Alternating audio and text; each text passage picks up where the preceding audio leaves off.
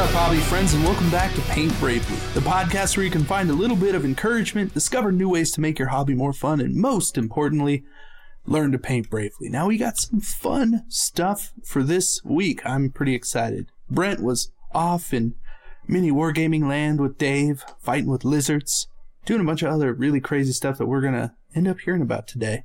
And uh, I've been painting and playing, well, not really playing, but putting together Necromunda. So that's been pretty exciting. But why don't we start off with uh, what we've been up to the last couple of wait- weeks, and uh, we'll get going with Brent. What what have you uh, been up to? Clipping sprues? Yeah, I'm clipping sprues right now. Man, I've got I've got a lot of stuff going on. Yeah. Now, often when I don't post anything on YouTube for a month, it's because I'm I'm busy doing stuff. Mhm. Sometimes I'm busy playing Minecraft, but this time, busy all hobby all the time. That's a change. No more Minecraft. Yeah, that's good. Eh, People Every want to once hear in a that. while, the urge strikes. like, but uh, Brett, right you've been now, gone. It's, it's all hobby all the time. And you're right, I did just get back from my lizard excursion in Philadelphia. I met mini wargamer Dave there. We played a game of Grimdark Future from One Page Rules. It was actually a, a four day video shoot for that. jeez. Yeah, so we had we had one day of getting all the lights set up and a table in just the right spot, and um, yeah, Dave brought a really nice game table from the bunker.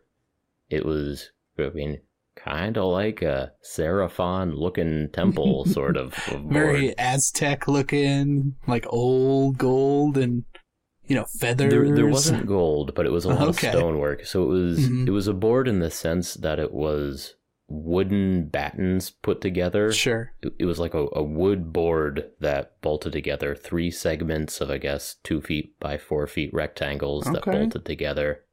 And some of them had a little bit of height to them and it was kind of like an old broken tiles with a lot of green patches on it. Hmm so a lot of grays and greens.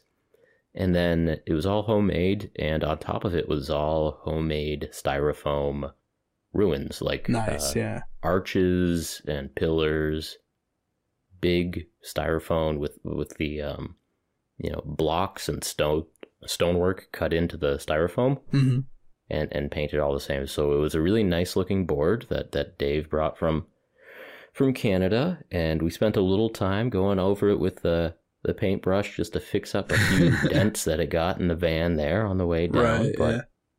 Oh, he end, that drove. was looking really good. Oh, he drove all the way there. I think it's actually a shorter drive than it was for me. Okay. So it it, seems was like far. six or seven hours for him, and Oh, okay. seven or eight for me, something like Oh, that. that's not bad. I mean, I was thinking like from where you are and from where he is, like that's that's got to be like a day and a half, but I guess not. I don't know. Things are longer on this side of the country. I tell you, that is like for me to get true. anywhere, it's like 14 hours. yeah. Well, for me to get anywhere, it's you have to drive past Boston and Hartford and Right. New York City. So you're already getting to with, the with a places. few little inconveniences like Worcester in there. and, yeah. Yeah. But but physical space is, is much smaller than out west, that's for sure. Mhm. But anyway, we, we got all of us together in Philadelphia. Uh, we had a day of setup to make sure that the lights were right on this game table and get the cameras all in the right spaces. We got the, the robot arm able to uh, very quickly, at the touch of a button, go up to an overhead view of the table, touch of a button down to look at Dave and I, uh, you know, looking a horizontal view at, Right. at the two of us. Another touch of the button, it goes right in and hovers over the dice tray to, Oh, to see whether we're we're doing well or not. And those shots of just yeah, because a lot of battle reports do have those different views, Yeah. But not at but the same the time. the smoothness and the crispness of, Uh-huh. of those motions of the camera just going. Dave and Brent are talking to each other. Now Dave and Brent are rolling off, and now aerial view. Let's see where these units are moving. Man. Yeah, I, I, I have not seen the edit of the footage that we've gotten. I, I think they're still working on that, but it's they've got some cool fodder to work from. I'll tell you that. Yeah. And so the second day, we actually played the game. The game was fun. It was close. I mean, no spoilers. Uh, I want people to watch, but right. yeah, yeah. Um, and we did a pretty good job of remembering the rules from one page rules from Grimdark Future. I mean, at a certain point, like, if you're going to be asked to remember a set of rules, like, come on. It doesn't get shorter. It does not. I mean, I did a pretty good job. My lizards or dinosaurs have this special rule called Predator, which Mm-hmm. Is essentially exploding sixes on attacks. Very cool. Yeah. I just I just didn't bother with that one. That is that is Seriously? way too much. Well, I forgot about it. I had a lot of other stuff going on. That's kind of a, that's like an exciting one, though. That's, that's like, all right, like, I get, get wounds for free. Like, the, it's like a, come on. Those are the exciting rules, right? Like when you have an No. army and you're like, look, like this, this one gets rerolls twos, but only if it's close to this thing within eight inches. And then, you know, if I roll fours here and then I can put an extra something like those are the like not good ones, but the exploding sixes are like the, the gimme that you should remember. We didn't get in a lot of practice games. I- Maybe, I maybe can now we'll understand use that, that, in the yeah. future. yeah. But I can tell you it was a close game, even though I didn't use Which means that, I mean, just the power of deduction means you lost very slimly and would have won if it weren't for you forgetting that rule, is what it sounds like. Uh, it's not a spoiler, I'm just Sherlock guessing. Holmes this. You won't figure out who I won this won't figure it out. If it if it Yeah. turns out to be true, I'm gonna just call you out on it when it comes up. So, so Dave played a force of demons, and their big thing is coming in through the warp. Okay. And yeah. so uh, I very quickly learned that they do a lot of damage. They can come out from the warp, or they don't call it the warp, but they come out from their wormhole, yeah. and they can The charge on the same wormhole. turn that they come out from the wormhole, Yeah. Yeah. Well, that's pretty cool. and and they get extra attacks when they charge and stuff. And so it was it was pretty brutal of demons coming out from the wormhole, and. Dave was nice and only had one giant unit uh, That just st- wormholed. start the game. Just yeah, We're up the in the wormhole off the board. we did start the game with at least some demons on the table. That's good. So, I mean, for, so for think we camera's each sake, uh, yeah. going a little easy with our special rules there. It was a a gentlemanly like game, Yeah, that's fair. Except for this one moment. But again, no spoilers. No spoilers. Except for this one. Wormholed me. He got me with the wormhole. Yeah, wormhole me Yeah. That's a good I like that. every time. Every, Every time. So yeah, we played the game on the second day, and then on the third and fourth day it was pickup shots, and essentially we actually reset the the state of the board so that we could have the camera come in and do all these crazy zooming shots of what units were where, and you know all this crazy camera work when when a, a combat was going on. It would you know, go and look at this character's face, then this character's face, then this character, then this character, and look at their weapons, and Nice. I don't know. Hard, hard to explain in an audio format, Well, yeah. and even with video, I'm just uh, moving my fingers around trying to describe this. So Yeah. I mean, it just from what they're using, the whole robot arm and everything, like you explaining it, I can I can see it in my head, and I'm trying to make it as cool as possible. And I, I don't think like I think the actual video is going to be cooler than what I'm thinking about. Probably a lot of other people are thinking about. Yeah. So it's pretty exciting because I know nothing like this has ever been done before. Um, certainly not, you know, a, a almost half a million dollar setup to film a, a one page rules game. pretty cool. Yeah. yeah, and it, I think it is half a million dollars. That's Yeah. uh, that's the number they gave me of like the amount of equipment that was pointed at Right. Dave and I in our silly little game. be the best looking video you're in ever. Yeah, yeah. And there was like a shot of the Dave had a cannon, and when it was shooting a unit, Mhm. they got a shot of the probe lens would go right into the cannon barrel, Right. and then they would the robot would arc the camera out from the barrel Oh to land on the unit that Dave had So targeted good. of mine.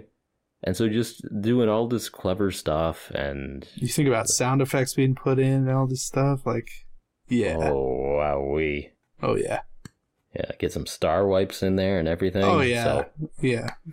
Yeah, that's Star what I did last week. So I've busy, busy, busy. Yeah. But uh video probably not coming out for a minute, at least on your end or or at least on their end, I should say. But on your end, are you like behind the So, uh, scenes or Yeah, I'm doing some kind of behind the scenes stuff. Uh, I'm showing the. Uh, I'm going to make a video of my process of painting up those lizards Mhm. Because I do think the lizards look pretty cool, and I want to get that that out of there. Um, but also, yeah, I have some pretty cool footage of behind the scenes shots of a film crew pointing cameras at our at our minis, which is just Yeah. a, a new experience.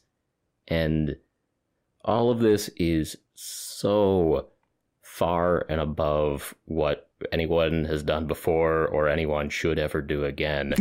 but just kind of looking Yeah. at gaming from a, a fresh angle and hopefully getting some new eyes on all of this, Mhm. getting some new people maybe interested in this hobby that we like. I think that'd be pretty cool. So, Yeah. I mean, that's that's always worth it, anyways. I mean, yeah. getting more people into miniature painting and hobbying and stuff. Like, we need more people all the time. Always recruiting.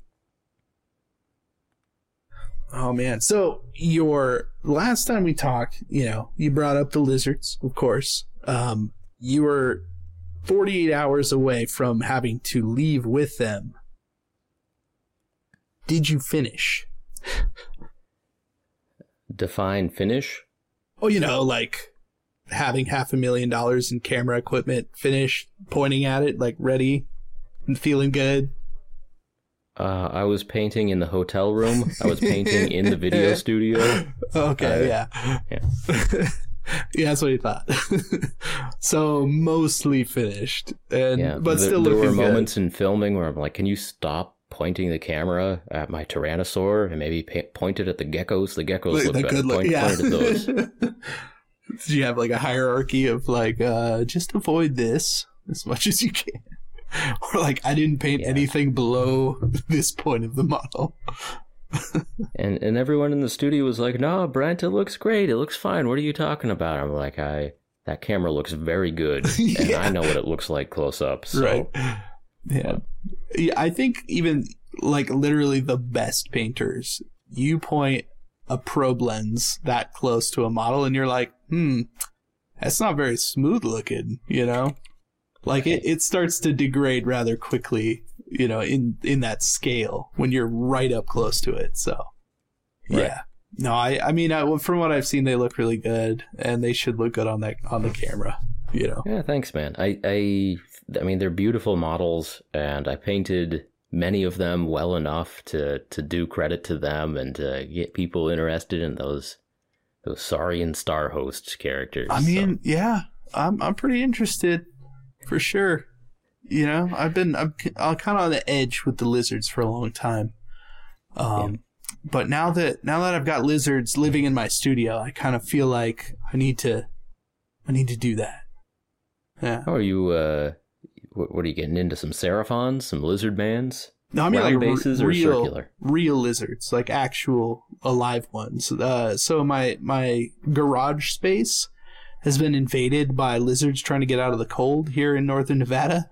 So I've had a couple of decent sized lizards living in the couch in my studio. And uh, I got some footage of it, so I'm gonna have Matt put that up while I'm talking about it. But yeah, like we have a lot of um, like you know desert lizards. We got like horny toads and uh, blue bellies mostly, and we got some other funky types of lizards up here. Uh, but mostly blue belly. That's what you see, and they look really nice. Like when they're really big, uh, they have a lot of really cool colors in them. Uh, obviously, the bellies are blue. That's why the name. But um, this big fat lizard has just been basking in the sun when I'm in here. I have like the heater on and it's by the window on top of the couch, just splayed out. And it's it's pretty funny. I've been trying to catch it because it's like I don't really want a lizard in here. It's not exactly sanitary, but uh, it's kind of cool to see. So I don't know, just lizards. You've been talking about lizards. I got these lizards. I feel like I'm being pushed a little bit to to get more into lizards. Yeah, we've got a lot in common Yeah. with all these lizards, Casey. now, does Yeah. that add or subtract from your overall hobby score right now? I mean, technically, I, I suppose it depends on the kind of person you are, right? Like, technically, like, uh, I think it detracts from it because now I have wild animals living in my space, right? But it's not great. It's not a raccoon, but it's not great. So, You know, I think that's a good point of view. It detracts from the hobby space because you have wild Yeah. animals living in your hobby They're- space. they are I think that's a wild good way of looking at it, Casey. Yeah, I I don't necessarily want them in way of here. looking at it. yeah. Now now if I was if I was a different kind of person, it would hundred percent add to it, right? If I was a lizard player, say, and I just Mhm. had a lizard army and there were lizards living in my studio, I think I'd feel pretty good about that. This is Lizard Central now. Uh, but no, no, I've I've had to clean up after them, and that's I don't want that. That's not what I want in my studio. In in like on a nice couch too. It's not like a it's not like a garbage couch. It's a nice couch. I want to be able to like lay on it. So, Oh dang. Yeah. Well, that's probably why the lizards like it, though. You know. well, I think so. I mean, I got the heater going in here. Um, obviously, right now it's Oh, like off, that, so it's it's kind of cold in here. But um, yeah, the heater's been on. They've been coming in from outside, and I'm not sure how they're getting in. That's the real problem. Yeah. Well, now you're learning why your house was on the market a few months ago, right? Yeah, exactly. That's what happens. it's all just gonna be fun little surprises along the way. Yeah, that's true. So far, nothing terrible. You know, nothing like I'm sad about. Um, but you know, like some weird power issues. Like the the heater and the lights are run on the the switch on the wall, which I don't like. Which means that I can't just plug all my lights into the ceiling and like have them turn on and separately do things. I have to like have it all on or nothing on. It's a little weird. Um, but yeah, yeah. Uh, I, what I am excited about from One Page Rules, though, are those uh, space rats. Space lizard. No. Yeah, rats. Those are coming along, aren't they? Yeah, yeah, I'm pretty excited about Yeah. that. I kind of, I, I want to go all in with those space rats. So, One Page Rules is yeah. definitely One page coming rules up sculpted a whole bunch of space dinosaurs first, first. Yeah. but they are clearly working on their space rats now. yes. And Yeah. all So that's good. pretty exciting. All good. Oh man, we'll have to now that you actually have a fully painted army of something. Uh, I'll have to I'll have to make my own one page rules army and throw them in a bag. We'll play a game. Yeah, next time you're in Maine, man, we'll uh, we'll play. we'll play. Honestly, I think Yeah. The next time that we would actually see each other in person, you're coming to my house. Wonderful. Yeah, I'm not bringing my lizards with me. I'll That's- print I'll print out the lizards. I'll do them myself. You're painting both of our armies. yeah. I'll have I'll have an entire lizard army and uh yeah. Actually that's not a bad idea. I could do that. There you go. I need to get some chop it resin. up. Get some stuff ready to go. I'll remember my predator rule this time. Exactly. See, I won't let you forget. I, I I'm that kind of opponent. I don't want you to forget those exploding sixes. I want to see the destruction. Yeah. Well, I bet the uh, rule set in Grimdark Future for the the rat people of space. I bet that's gonna be a tough list. Like I, I'm gonna have to use every edge I can get. my my missile pods, my predator special rule. Yeah, yeah, I know that be tough. But wormhole thing sounds all right, pretty cool. all right, though. Casey. We're we're more than 15 minutes into this podcast, and you know what that means. It is time for the hot tip of the day, hot tip of the week. Hot tip of the every other week. Yeah, Pretty Yeah. much. Yeah. But today, I have like five different semi hot tips, Right, yeah. and you can, you know, you pause your pause your audio feed here, just space them out however you want over the next couple of weeks. Just keep going. hmm right. Yeah. I'm gonna I'm gonna start it off simple. All right, cool. Toothbrush. Always pack a toothbrush. That's- Casey is holding up two toothbrushes. I am too. Okay. And this is something I think a lot of us do, Mhm. but I almost never hear anyone talk about. And that is when you're assembling a model and you're scraping mold lines and you have just plastic debris all over your model, a toothbrush is really, really, really handy. And uh, I've come to the point where I basically always have a toothbrush next to me when I'm assembling models. Yes. Scrape, scrape, scrape, brush, brush, brush.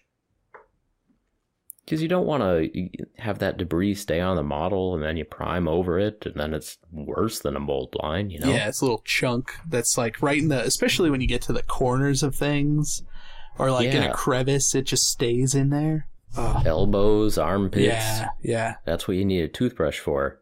And I'm talking about mold lines for plastic models, but mm-hmm. this absolutely works for 3D prints, for metal models, for resin models, all, types of models. Yeah. Yeah. Just to get all of the dust and debris and, you know, flashing and everything off. Yeah, I mean, I, I feel like I've been doing that for quite a long time and I don't know where I saw it. I don't know if it's just like an intuitive thing or if just like, Yeah, oh yeah, this is just a thing that we do. I don't know. Yeah. Uh, because I always And- have toothbrushes just sitting on the desk. Yeah.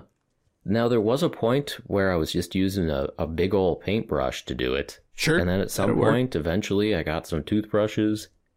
And the reason I'm mentioning it now is I actually purposely bought a few more toothbrushes to Yeah. keep around my hobby stuff so that I'd always have one in arm's reach. Yeah. This time about children's toothbrushes. Okay. Uh, my, th- this line is called the Firefly. There's a button and it lights up and it blinks. It also uh, it has a little suction cup so you can slam it Oh. down next to the sink and you don't lose it. I have a couple of those. My daughter uses them for so yeah, you can use actual. adult toothbrushes, uh, child toothbrushes. Yeah. Um, but anyway, hot tip of the day: consider getting some extra toothbrushes just just for your hobby desk. Yeah. That is funny. The other day, um, my wife came out to the hobby space and I have a pack of toothbrushes that was sitting out and she's like, Did you buy new toothbrushes? Like, why is there a five pack of toothbrushes out here? I'm like, Those are my toothbrushes. Why do you need toothbrushes? I had to go into the whole thing. I'm like, Well, you know, doing the models when I'm scraping mold lines. And then uh, since I, I clean a lot of models, like in a Sonic Cleaner, like, you know, a little toothbrush off the model to get the paint off, that's super useful.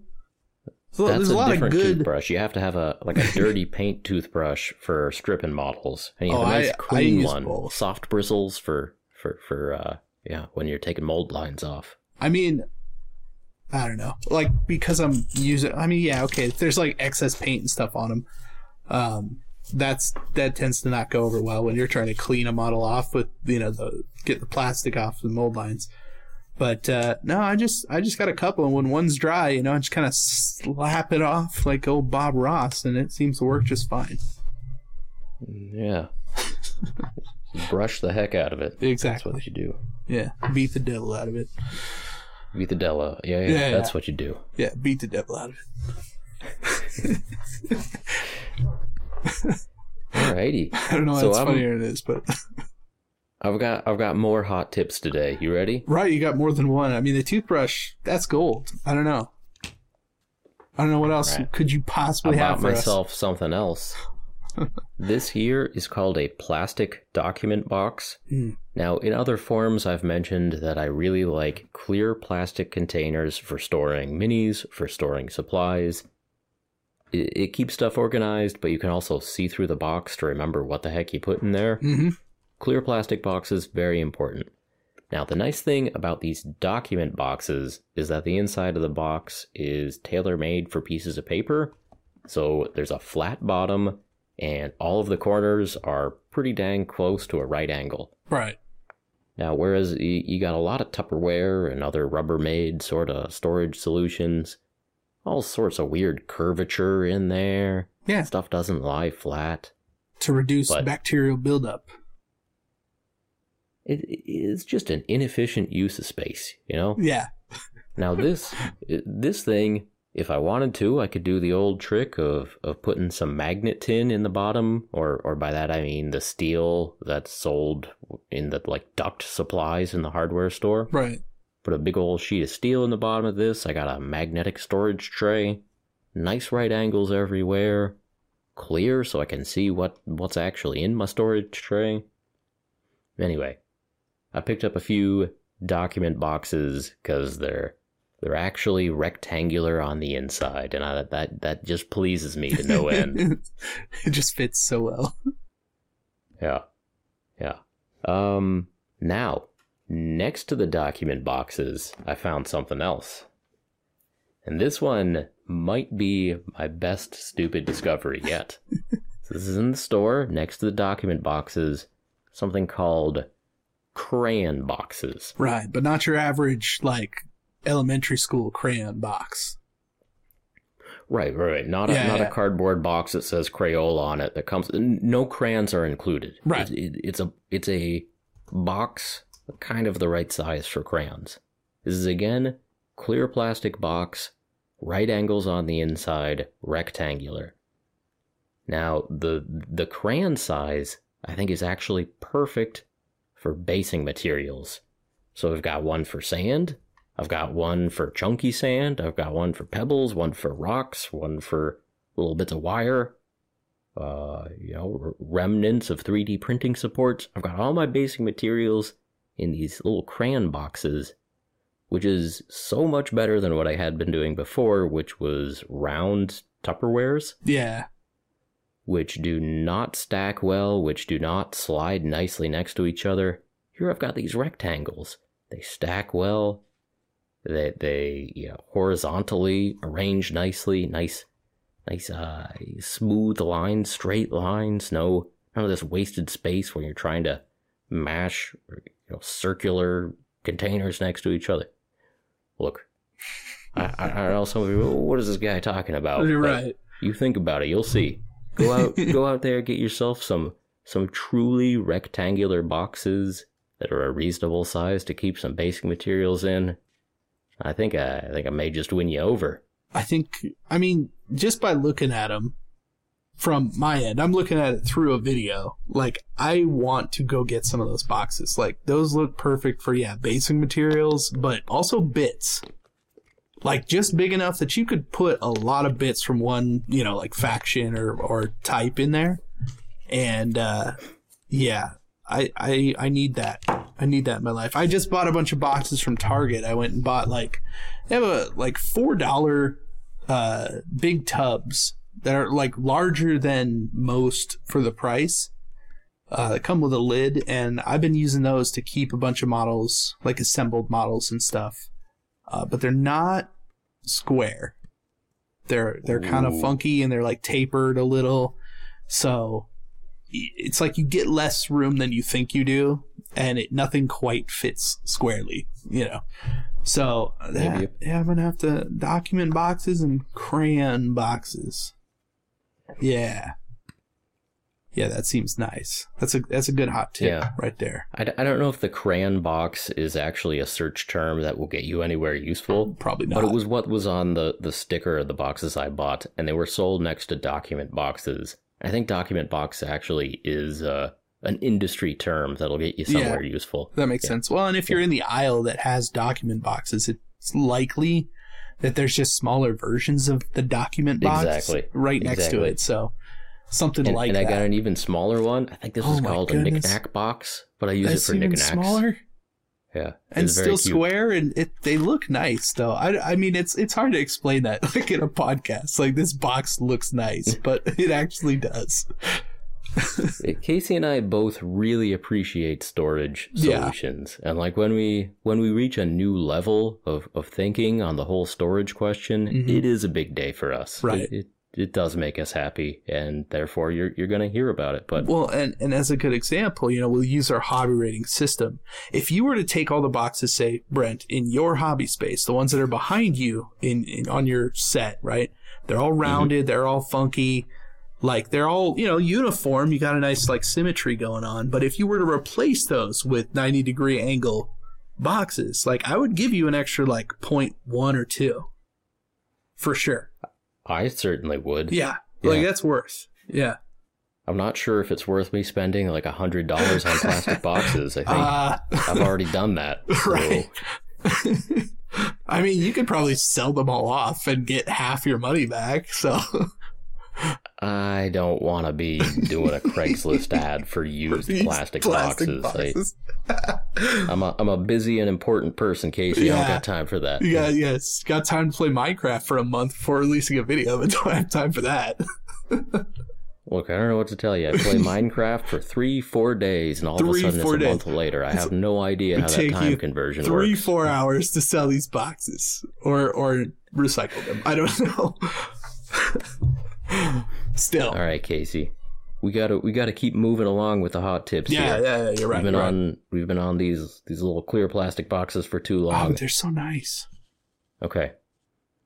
So this next one is experimental, and I think it has a 50-50 chance of working, not working, or that is 70-30 not working to, to working, Okay. maybe. So we're moving away from hot tip to like lukewarm tip. To, to let's give this a try Uh huh. to Tip. Yeah. Okay.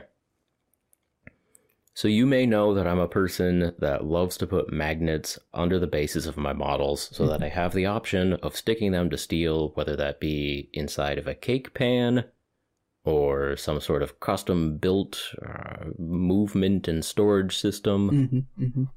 I like magnets on the bottom of my bases. I do. Now, recently, I have been putting together a lot of test models for the next range of, of speed paint from Army Painters coming out. And so I need a lot of test models. And actually, that's what I'm I'm clipping as I talk to you right now. I'm clipping out some more test models. Army Painter put out a, a learn to paint kit, and they had one of these sprues in there. And as we were as I was talking to those guys about doing some testing of their new line of speed paints, I was like, look, I'm gonna need a lot of test models. So if you could send me a lot of Archon Studios plastic sprues Hey, of right. five adventurers for learning to paint, if you could just send me a pile of those sprues, that would be that'd be great. And they did. So I've got a whole bunch of dwarven clerics and I've got my my elven adventurers and look, I've got some test models. I got some plastic Yeah, test models. Some and nice the point ones. is, I have like 50 of each of these guys. oh wow. And neodymium is not the cheapest thing. No. Even even if you buy it from like the Chinese sellers on eBay, it gets Mhm. a lot cheaper when you do that. But but it's still not the cheapest thing to buy neodymium magnets. And if I'm if I'm doing 100, 200 test models, that's going to add up. Yeah. So, I am pioneering a stupid system that I call the magnet sandwich. Now, the reason this system is so stupid is because I have taken a further level of cheapness down the path, Mm. which I call relying on hot glue. Okay, so here, here- here's what I'm talking about. This is falling apart. I've got I've got a test model, a plastic test model. yeah, yeah. And on the bottom of, of the base, I put a whole lot of hot glue, Mm-hmm. and then I put a little piece of steel from duct work, duct steel. Yeah. You know what I'm talking about. Hold on. Did hold you on. buy them I know this punched or did you cut that?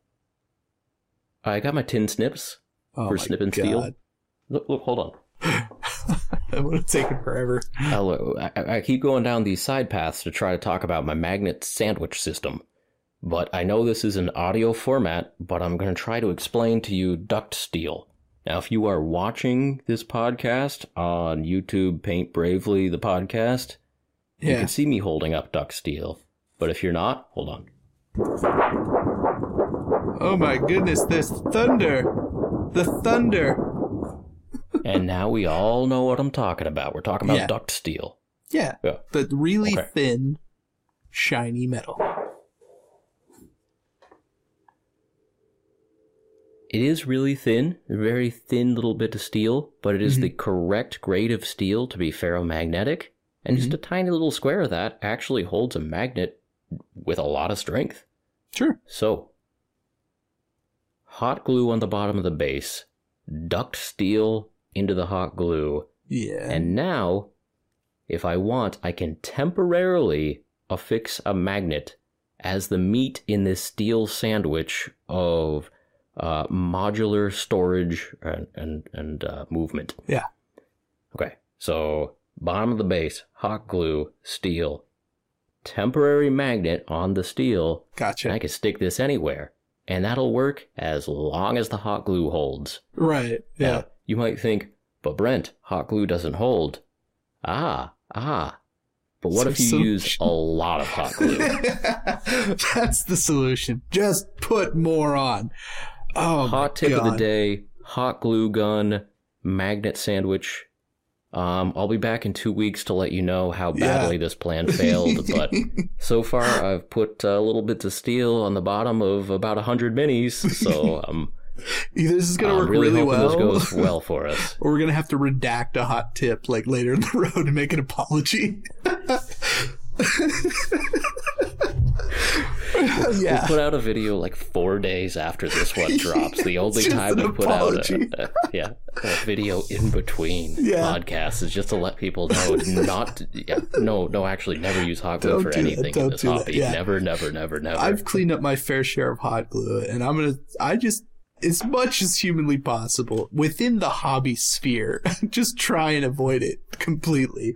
Like unless you're doing some kind of terrain thing where it's like this is acceptable, hot glue is fine, and even then there are like rules around that because if you're wire cutting or something foam, like you don't want to hot glue that, you're gonna get glue all over your foam cutter. Uh, anyways, hot glue is not good. Now, I, I do think that you're probably onto something here. Like, that should stick for a while. Should. But, So, yeah. so the level of test models that I'm doing here is like, here is the new red from the speed paint line. Prime the model white, slap the red all over it, mhm, and store the model. right. And so I- I've got my magnetic uh, holders, my painting handles, magnetic painting handles. Slap my my hot glue mini onto the onto the painting handle. Yeah, and I mean, in that, as for long, that, as, long as it holds for while I'm while I'm testing out that new red color, Mhm, good enough. it should. At least give you one good, one good time of painting. Yeah. And so I have primed up a hundred of these now, and I have not had any of the hot glue fail yet. Okay. So so I've at least had these stuck to magnets for several days at this Yeah. point. and hey, I've had super glue neodymium on the bottom of bases fail at a higher than 1% level after Sure. a couple of days. Yeah, I mean, you, you almost never know with that stuff, too. That's its own type of annoyance. That was a that was a learning process too. It's super gluing magnets to the bottom of the bases. Yeah. It works pretty well for a while, but eventually the super glue just breaks and Yeah. I mean, I remember just hearing chink right. You know. where where you know I've got minis stored in cake pans behind me, and every once in a while, just in the middle of the night, oh my the god. the super glue will just give out. The magnet will Slap onto the middle. yeah, just rocket from the bottom of the base, the the extra couple of millimeters, and slam into the cake pan and go chink. That is that is horrifying. Like in the middle of the night, you just you're hearing like little tings in in these boxes. Come on now. Well, it, oh. It'd be like one every couple of weeks, but it'd be like, oh no. Like in that cake one? pan, there are a couple of models that are no longer properly stored in there. Yeah. And I'm going to have to go back and use two part epoxy like I should have done in the first place. Uh, yeah, that's fair. yeah. Yeah. So the the actual tip is if you want to put magnets on the bottom of your bases, rough up the bottom of the bases so that there's better adhesion, and you use a nice two part epoxy use a lot of it to really stick that magnet down there. Yeah. But if you got a whole lot of minis and you're willing to roll the dice because you don't care that much and you're tired of paying for uh, two part epoxy, which does add up after a while, and you're Go go to the tired dollar for paying though. for all that neodymium, which adds up after a while. Get yourself some duct steel and some hot glue. Yeah. That is cheap. yes, it is. And we'll see what happens. We will So update that's my you. bad tip of the week. Potentially. Potentially. Could be amazing. Could just happen to work out for years and you know, you're you're at less than half a percent failure rate on this hot glue. Like I mean it does depend on like if you take them somewhere too. Like if you were to do this, take them like on an airplane and it got really cold out or really hot out or something, like temperature shifts, right? But if you're in your studio space, Brent dropping sprues everywhere, then like you're probably okay for a while, right? Like a good while. See, that's what I'm thinking. But who Yeah, knows? But who knows? who knows? Start hearing a bunch of tings in the middle of the night, these magnets falling out of this hot glue or the, the steel coming off. That's not bad though. I mean, uh, having a, a an efficient way to do that with that many models, yeah, I wouldn't want to like super glue in a bunch of magnets or, or two part epoxy and a bunch of magnets on models I'm not going to use. So, Yeah. you know, definitely a better way to go than that. But yep, when I'm when I'm done with those models, I will reclaim my magnets. Yeah. Just just pull them right off of the the duct steel there and put them back in my magnet collection. Well, now, you know, if you wanted to end up keeping those too, you could buy that like cheap, uh, sort of cheap, like roll out magnet stuff, like the strips, and actually use that. Just put them on in the bottom of the box or whatever. Yeah, Yeah, that would still yeah, work. that's a good point. I've I've thought about that too. yeah. Doesn't doesn't have to be a neodymium. I mean, that's what the that's what the pros use. Right, yeah. I could, I could use that that uh, magnetic paneling, magnetic strips. That'd be all right. Yeah. I mean, just to hold them in place, right? So that they don't, I don't know, somehow fall over while they're sitting on your shelf. Somehow. Yeah. Yeah. Seems like it's All right. What what else you got? You do you have any hobby innovations over there, Casey? Innovations, not so much innovations, but I did Deep find deep thoughts, yeah. Uses for hot glue? uses for hot glue. No, still no good uses for hot glue that I'm aware of. like see sticking some that. styrofoam together occasionally, I think that that works. Or uh, you know, I used it to glue some felt together not too long ago for my son's uh like weird parade Okay. thing they had. They had to make this thing out. Anyways, um, I've been I've been kind of like deep into Necromunda lately. Necromunda. Um, Yeah. Necromunda, yeah. So I've uh I've I bought uh the 1995 version of Necromunda from this old Yeah. lady that's like down the street from me. She just happened to post it on Facebook, and I'm like, okay, I will drive to your house and I will give you money for this this Necromunda. Uh, she didn't really know what it was. I still gave her 50 bucks for it, even though uh, I know it's worth a lot more than that.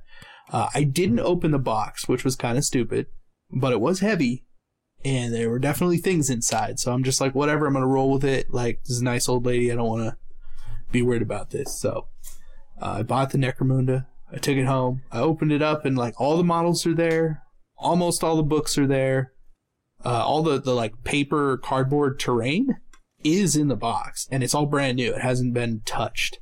So Oh, like all this awesome stuff in the box. The only thing it was missing was like the how to actually build your army book, which is kind of important. Um, and the uh, the like square terrain pieces that fit together to put the actual terrain together. okay. Um, which is a huge bummer because that's kind of like the gold inside of that box. Uh, because the models are definitely outdated, although hilarious and amazing, and I do like them.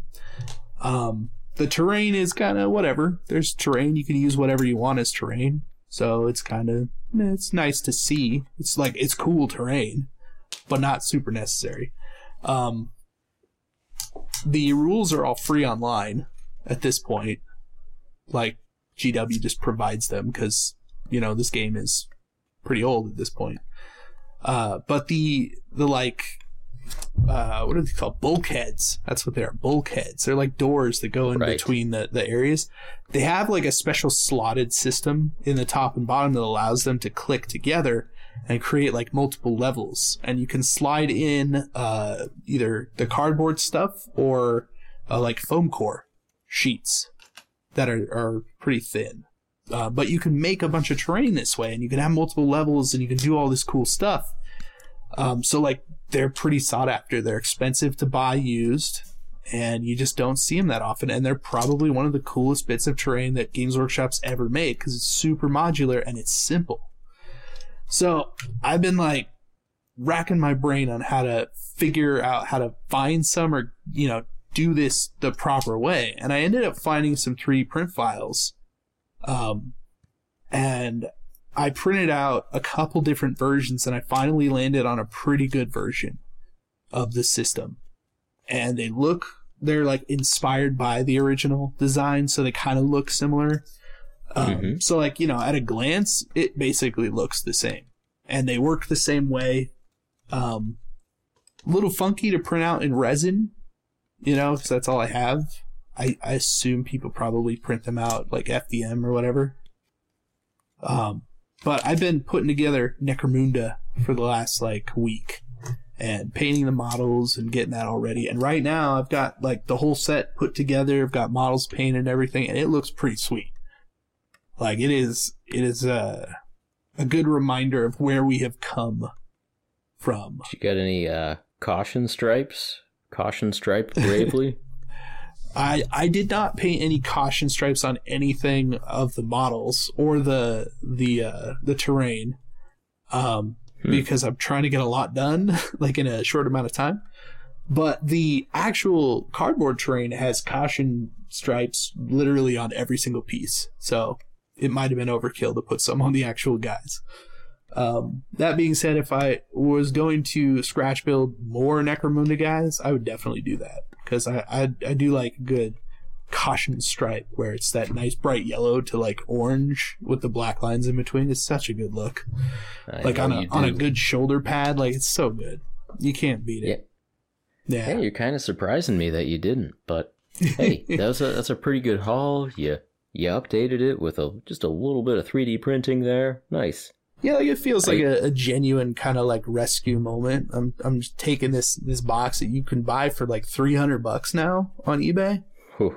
Yeah, three or four hundred bucks now for these things. Uh, and as far I as I know, people like this. I think I actually threw a set of those out like five years ago. No, when I when I had my awesome haul, I, I had I was like I got a bunch of terrain in there, and I think I threw most of the just all like soggy old cardboard, and I was like, "What the heck are these stupid things?" And I think oh, I, no. I think I tossed them.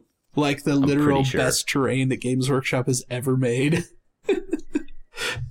Like this was before useful. I had a channel yeah, and, and, had really, really good excuses to hoard oh, stuff. Oh, that is this so was, not this, a good excuse. I was condensing. I didn't have as many plastic bins to put stuff in. Shame. So I was, I was trying to condense and like shame. Just the stuff of like I have no idea when I would use this in my personal hobby wow. and why would anyone use this? What the heck even is this? Why like, would anyone? Doesn't it doesn't seem to connect to anything here? I didn't know it was meant for the soggy cardboard that I had already thrown away. So I I can forgive you for the soggy cardboard because obviously that's not gonna that's not gonna work out.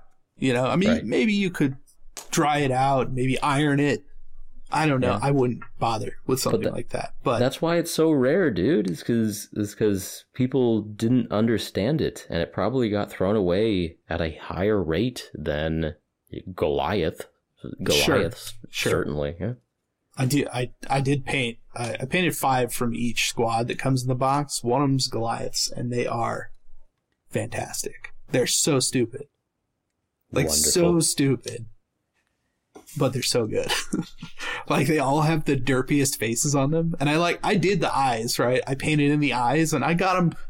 Well, I feel pretty good, but like even getting them where they should be, they're derpy. Like they look so stupid. it's it's very classic.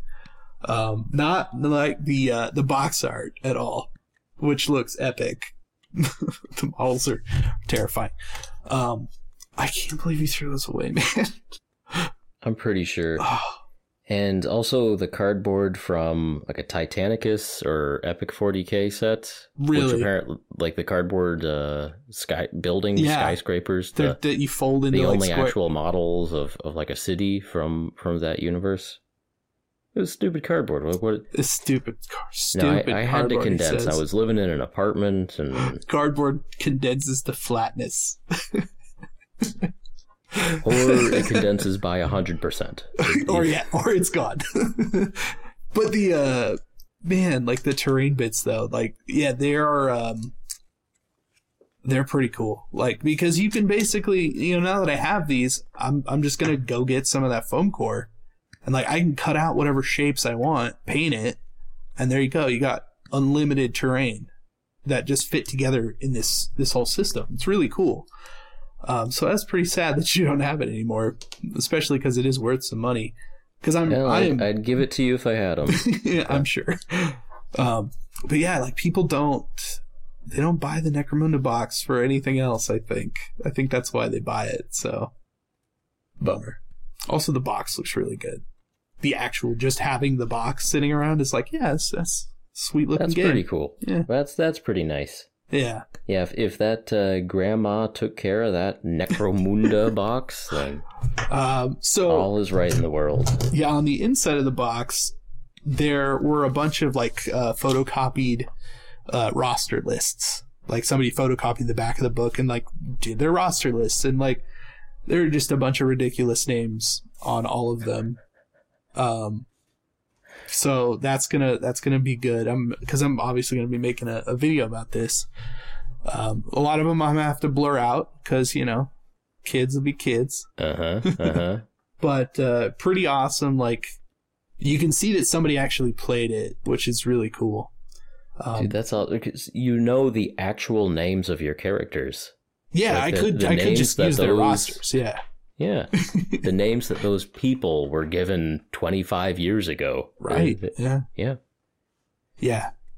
Um, The, they've, uh, they've grown up since then and retained their names, and you you know their true names. So, the true names of these models. other than the ones you need to edit to be able to uh, have Safely, ad placements on your YouTube video, then you should yeah. exactly.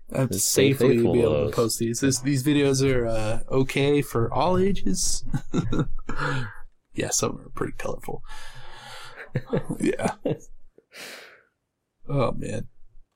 Uh, I, Wonderful. well, one that's a I do dude. remember that I'm.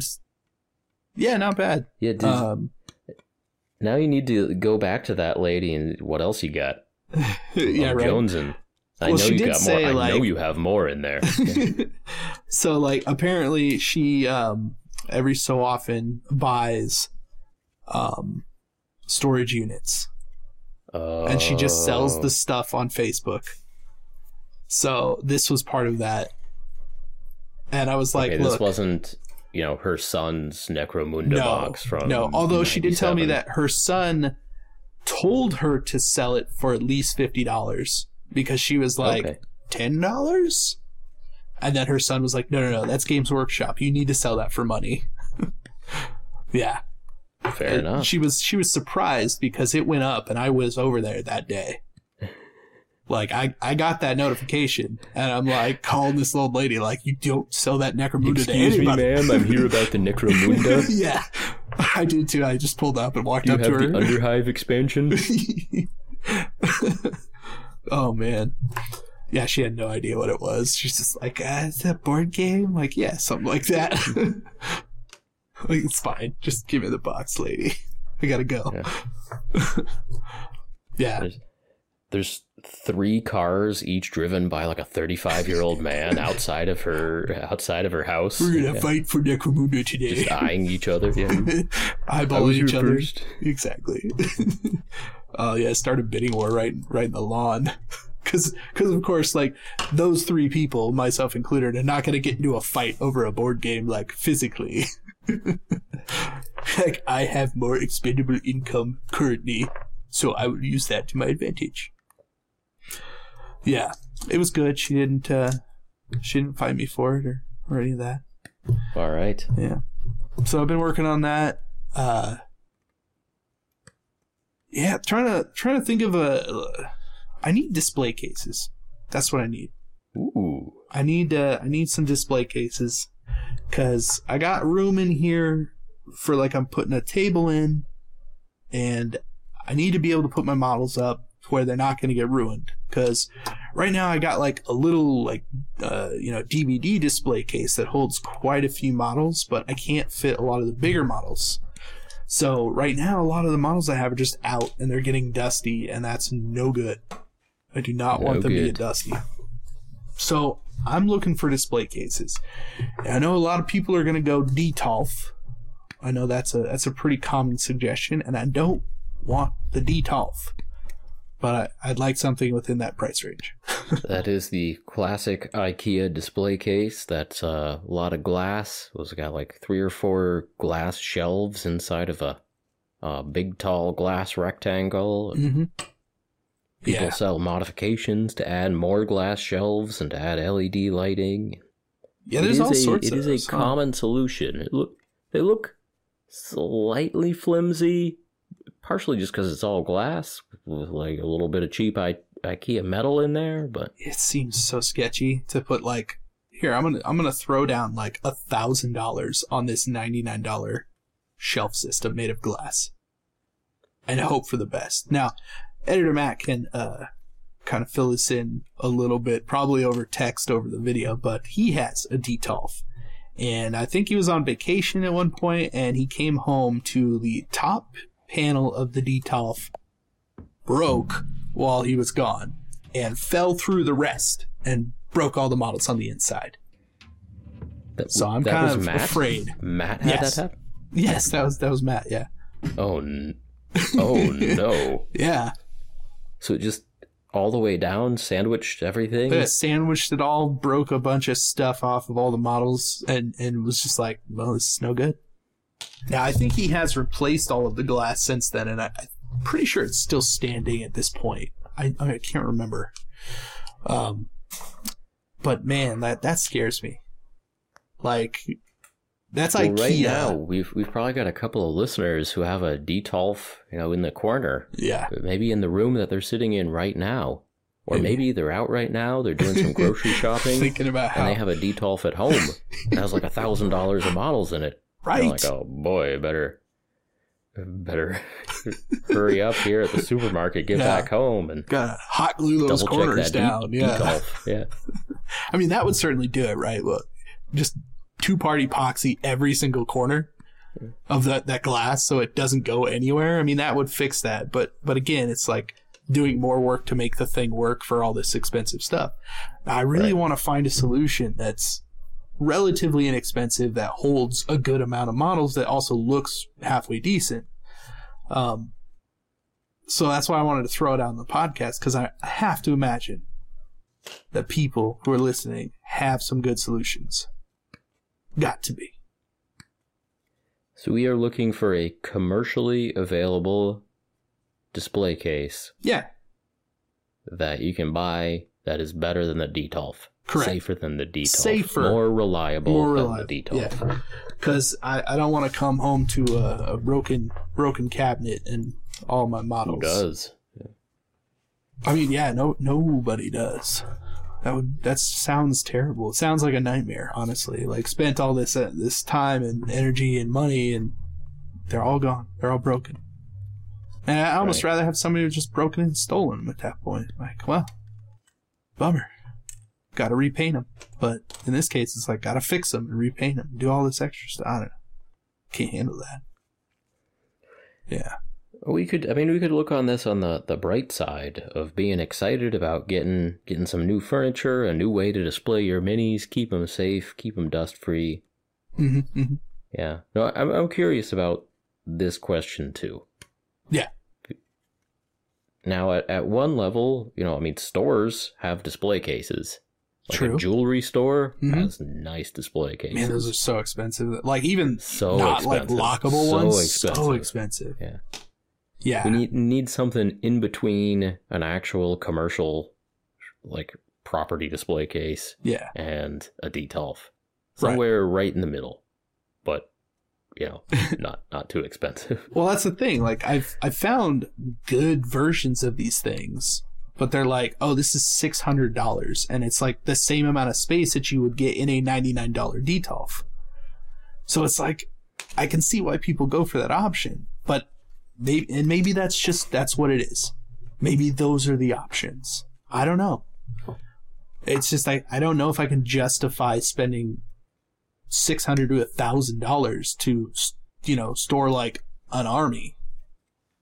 Well, you did just get a deal on that box of Necromunda. Saved yourself like two fifty I right did. there. I do feel good about that, and if I keep doing that, then I will eventually save enough money to somehow. That didn't mean I had the money to begin I think with. that though. logic works out. yeah, Yeah. that makes perfect sense, right? Like if I don't yourself spend four it, more boxes of Necromunda and then get yourself a nice display case. I mean, theoretically, I could paint this box set and then sell it. Then I wouldn't have Necromunda anymore. Hmm. Hmm. Well, that's a dilemma, that's for sure. It's a little bit, yeah. I don't know. That's that's the path I'm on currently. I'm trying to. I've actually done a little bit of work in the studio. Like I, I got a bunch of stuff hung up, and I've I've actually patched a bunch of the holes in the walls uh, after I've taken down all this like crappy Maybe that's siding. where the lizards are coming in It's from. possible. I did. uh There was one pretty large hole in the actual sheetrock that I had to like fix. It's like a lizard shaped cutout in the side. Yeah, exactly. Lizards coming in from I don't know. Like I have to imagine I just like left the door open for I don't know thirty seconds and it just like slipped in. It's like oh, there's warmth coming from from there. That is frightening. in. That is frightening. Yeah, the idea Well, you- you don't live in a place where there are lizards. waiting for their moment to strike, and then Oh, yeah. and the speed that they must scurry. Oh, at. they they're quick. Yeah. They are quick. are they? Oh, yeah, dang. I mean th these like bluebellies aren't the fastest. I've I've definitely had some lizards that are pretty gnarly from out here that are like quick and will bite the holy crap out of you. But Oh. uh, yeah, the bluebellies are mostly harmless. Like you can pick them up and like you know they're fine. Like they'll bite, they'll try and bite you, but they don't have like super sharp teeth or anything. Although this one that I've been chasing that I haven't caught yet is a good like I'd say he's a good foot long. And he's thick. The thick boy. dang. So he's he's one of the bigger ones that I've seen recently. But anyways, anyways, um, yeah, like I've I put texture on the the wall over here. Like I, I'm getting some paint probably this weekend. I need to get this place like finished because man, like on camera, it looks like hot garbage. Like it looks like a serious downgrade from my last studio. It sucks. But Your last studio didn't have too much wall space that you needed to make look good. Now you've got a lot more, lot Yeah. more wall in there. Gotta, gotta spiffy it up. That's true. I mean, the the uh, the amount of wall space is is probably tripled that I actually have to paint and do up properly because, like, pointing a camera from the other side, like I'm not too worried about the stuff behind that, but like this whole section and behind me and all this stuff, it's, it's a it's a pretty good sized space. So I don't know. Like I'm I'm wanting to do like you know display cabinets. I definitely am going to look into those. uh document boxes because like having nice uniform square boxes man that sounds so good because like i got some nice shelving in my like storage space and i've i bought all those boxes from target kind of have everything stacked up and most of my models are put away currently in those so at least they're not getting super dusty but you know i also want to be able to pull things out and know where everything is because right now man i don't know where almost anything is like I had to search for the the power cord for my 3D printer just to get this project done. Like I had to look, and it took me a while, and that sucks Yeah, That's how moving goes. for sure. Yeah. Yep, yep, yep, yep. Oh, Ah, dude, I'm I'm approaching the end of my sprue pile here. I almost have all of my test minis clipped out right and now. yeah, you're getting pretty close. That's good. You got a lot of, a lot of progress done while we did work. Yeah, hobby progress right here. Yeah, I should have been doing that. I got stuff to. Yeah, I'm we, sure I we- got we sprues. started to talk about this, but uh, Army Painter for their next round of speed paints. So their initial release was 23 colors, and they are working to bring the line up to 90 colors, Whew, which seems like a too big of a jump if we're being honest. But uh, that is a lot of paint. yeah, to to assist in that process, they're doing a, a little program called the Paint Development Team, and so they've enlisted uh, me, Dana Howell, Ninjon, and the the guys from Watch It Paint It to, uh, I mean, kind of act as consultants here to help guide the the formulation of the last couple of colors in this line, and to be essentially beta testers, alpha testers. Mhm. And it's not something that I've seen a lot of companies do in in our little niche here. Very true. And I think it's a cool idea. Um I'm still early enough in the experience that I can't say how well this particular uh, collaboration is going to work out. I hope it's going to be great, but uh, I'm hoping to learn a lot about how the paint is made, so that I can be smarter when I'm when I'm talking about paint in this industry to folks. Mhm. But um, yeah, just just also speed paint is available at like my lo- local mall. Just Speed such a big paint is is everywhere. Army painter is everywhere. So I absolutely want it to be as good as possible for when beginners happen to pick up a box of Army Painter as their first supply. Yeah, and that's that's inevitable for almost have a- everybody. That's where I started. Sure, sure. Yeah. Like So- I, I came back in. It's all army painter. Yeah, yeah. So I, I hope this this experiment is gonna go well. Uh, it, it seems like everyone on the on the team has been playing around with the the upcoming Army Painter speed paint paints and hmm given given some feedback on it, and uh, we'll see. You know, if it does go well, maybe other companies will do this. And the idea is it's supposed to be uh, a way to kind of use us YouTubers as representatives of the hobby community, as people who do use these products, and try to get some essentially customer feedback. And I mean, honestly, the the other half of this is that they're using it as a as a marketing opportunity and as a customer relations opportunity, Sure. um, which is which is fine too. But the the more interesting thing is that they are getting early customer feedback in the development process of this stuff, and that is cool. Yeah. Um, All I want to see is like a paint bravely teal. Done. ooh, yeah, we can do that. Yeah.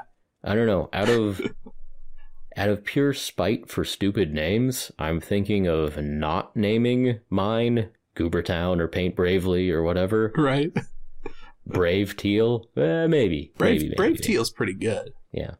As long as long as there's an actual descriptive word in there, it's not so bad. Well, yeah. If it says teal Like on the end brave, it's like- medium teal, sure. Yeah. but yeah, it's the words like wizard orb. Right. That's where. Or Yeah. If it was wizard orb Cloak. teal, sorcerer's cloak purple, Much better. I'm I'm down with that. Like call it whatever you want at that point. Yeah, that's really cool though. Um, yeah, I think everybody's kind of looking forward to seeing how that team gets on with everything. I mean, it's pretty exciting that you know Army Painter, after you know doing that whole video of talking about like wanting to be part of the community, really getting out there and doing all this stuff and getting feedback properly, has now recruited people to do that. That like for the most part, we already trust these people. Like we watch these people, we watch your videos. So I think that's pretty awesome. And, uh, yeah, I'm, I'm, happy to see that they're following through on all of that. And, uh, yeah, the Yeah, second we'll, round we'll of see how it goes. Hopefully, hopefully we're able to provide good feedback. Hopefully they take that feedback. Um, Yeah. well, hopefully it's not just a uh, customer relations marketing push thing. Hopefully they actually do want the feedback, and and we shall see. Eh? It's too early in the process to to comment on that, but yeah, Either there's, We'll either and- there is a brave teal or there isn't. Okay. that's gonna make or break the whole thing. the whole line of 90 paints. Yep. Either there Yep. is or there isn't. Yep. And you know, there there were some comments of like people are like, "Oh, this is a pretty good team, but you forgot this person. Pretty good team, but you forgot this person." Like, there oh, would the list would be too long, Vince? right? Yeah, Vince, you need Vince in here. Yeah. Like, and like, yeah, that'd be good. But, but Vince is a busy man. He's Right. a very busy man.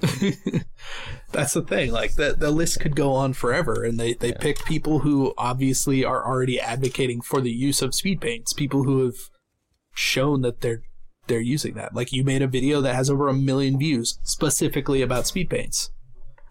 That's that's important. I feel like that's important.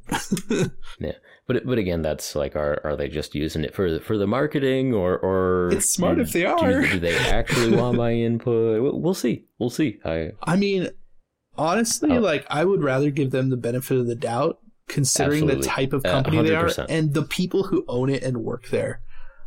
Honestly, seem like genuine people, like hobbyists that give a crap. mhm, So- mhm. I, I personally think it's great, and I think it's all for the best, and we're we're in for some good stuff. yeah, I'm excited. I'm, I'm gonna gonna give it a fair shot and hope for the best. And uh, and yeah, interesting to see companies in this niche taking this pathway.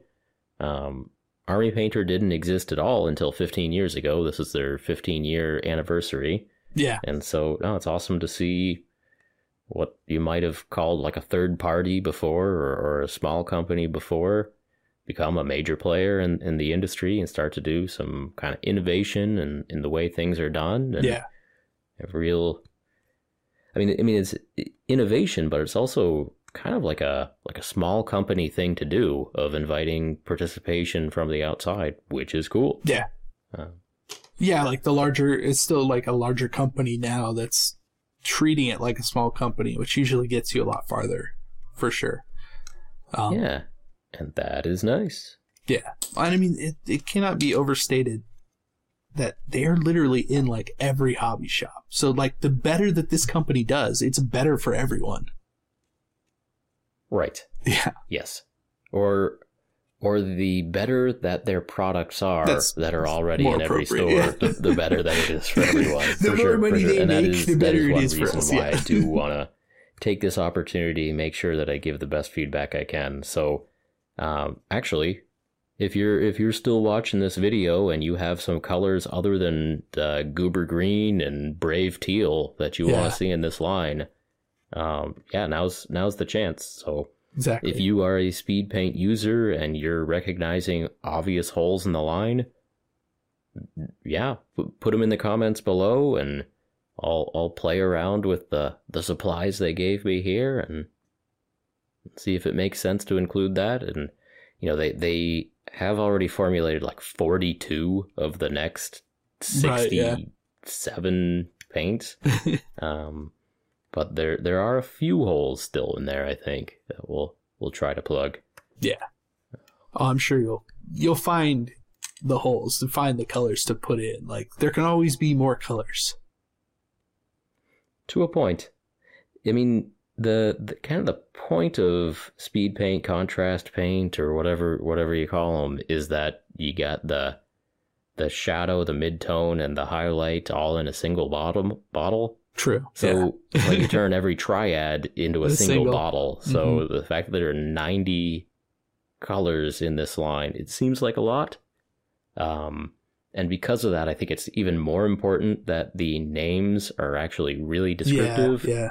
Because, I mean, let's face it, sometimes the little hexagon of color on the bottle doesn't really tell you what it's going to look like when it's on the model and try. Well, that's something too. It should So- just be more. But anyways, um, okay. So then, if Bravely Teal is taken, then Bravely Jade that kind of works right next to it.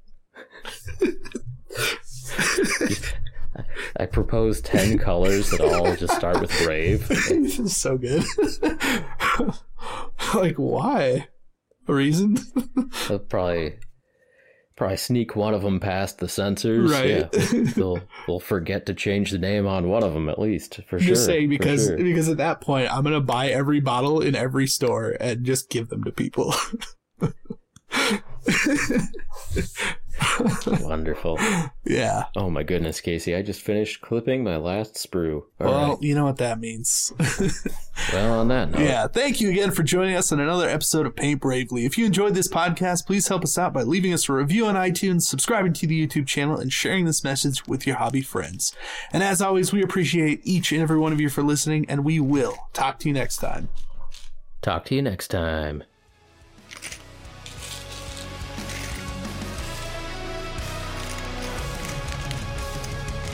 Yeah, like Bravely Jade, Bravely Orange, Bravely Red. like the list goes on.